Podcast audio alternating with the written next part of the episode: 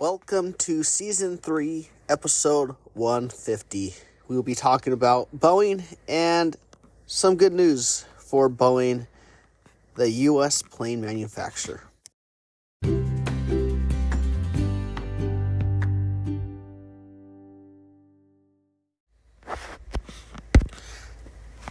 Ladies and gentlemen, before I get this podcast uh, rolling, I want to wish you guys all a happy new year. Um, as I said in the last episode, I was sick for an entire week, and I just uh, got over that. Um, glad to get back up in the air again here in the next week. I'll be flying on the Boeing 737 MAX 9. I'm going to Redmond, Oregon from Seattle. Um, gonna go on a snowboard trip.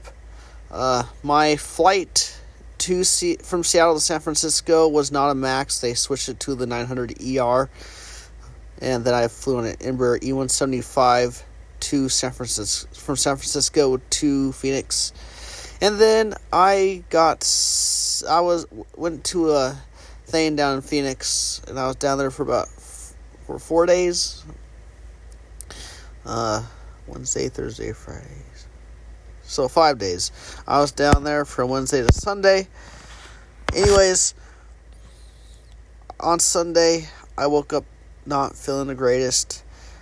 Um, I actually got to meet my uh, biological uncle for the very first time. I've had him on the podcast twice. Um, he's the only guest I've had on the podcast. His name is Jeff.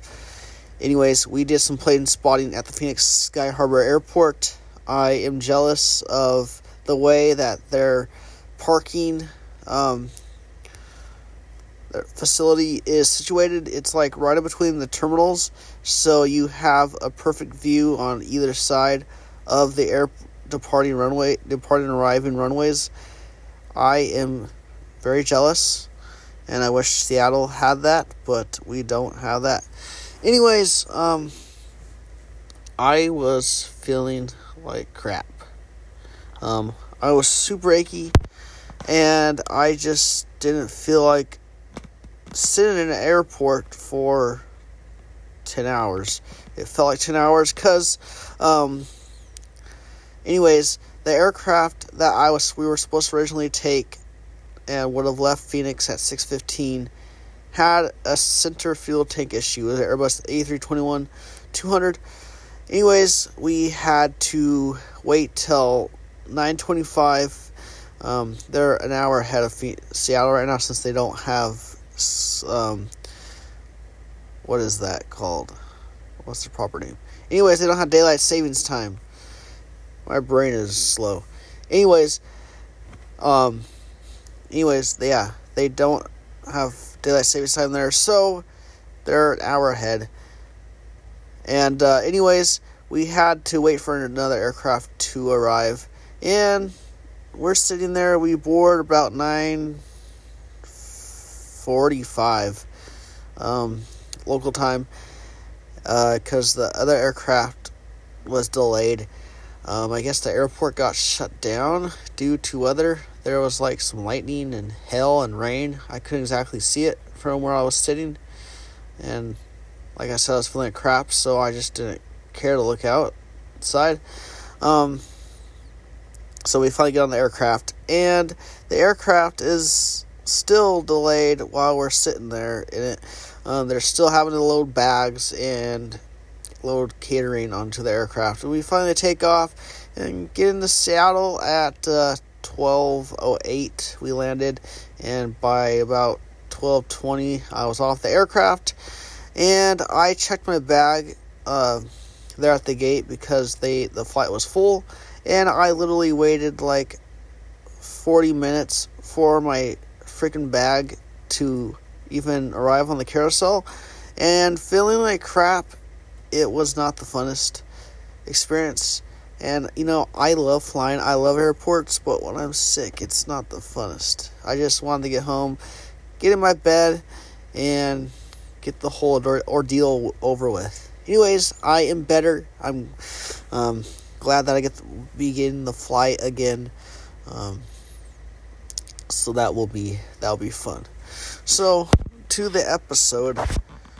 So, Boeing recently received the regulatory reprieve from the lawmakers on its two 737 MAX jets, which is the MAX 7 and the MAX 10. Um, they received the waiver on December 27th of 2022, the deadline to make improvements to the jets. Um, so here's a little bit of background. Uh, between October 2018 and March 2019, two Boeing 737 MAX aircraft, Ethiopian Airlines Flight 302 and Lion Air Flight 610, crashed, killing all 346 people on board the two cra- aircraft. In the aftermath of the crashes in 2020, Congress passed a law to force Boeing to make necessary upgrades to the crew alerting system of the MAX jets by December 27, 2022. And the crew alerting system is MCAS. Um, and MCAS detects a stall and. Wait, no. Yeah. The crew alerting system is not MCAS, sorry. Anyways, um, the requirements for the particular improvements came from the chain of events leading up to the two MAX crashes. Boeing was asked to improve the systems on its 737 MAX jets to use a third sensor for the angle of attack indication in the cockpit. The sensor's information can be compared to faulty readings from a single sensor. The redundancy parameter would allow pilots to take necessary corrective actions in case of a discrepancy in the angle of attack readings. So just like the Airbus A350, it has, I believe it has two of everything. Um, and it's all for redundancy. If one goes out, then you have one to back it up, and it's it's a good thing. Another essential improvement was the addition of a switch to turn off erroneous stall warning messages. Um, yeah, the MCAS is for detecting the stall. That is not what I said at the beginning. That is not the crew alerting system. Crew alerting system is a totally different thing. Sorry for that brain fart. Um, anyways, the crew um, improvements to the crew alerting system would likely overcome the cha- challenges faced by pilots during the two catastrophic events. In addition to the upgrades, the aircraft certification, safety, Accountability Act also required Boeing to get the upgrades approved and certified by the FAA by the December deadline. Boeing's intention, alongside the Boeing grounded grounding of the 737 MAX type, Boeing received a severe backlash from customers and regulatory authorities worldwide.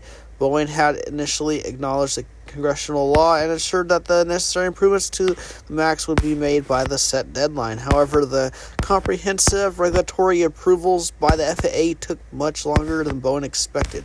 Moreover, improving the crew alerting system requires extensive work at Boeing's end. Earlier this year, Boeing realized that making all the improvements and getting FAA certifications would not be possible with the deadline. Um, with over 1,000 orders of the Boeing 737 MAX 7 and 10, Boeing feared financial losses of nearly $50 billion. And not only do they have the MAX and the, they have also the 777-9X, which is also included in this, but it's not talking about it in this uh, particular um, article. Um, but yeah. And I'm sorry for that little mess up. Anyways, this has been episode 150. Thank you for listening. Till next time, fly safe.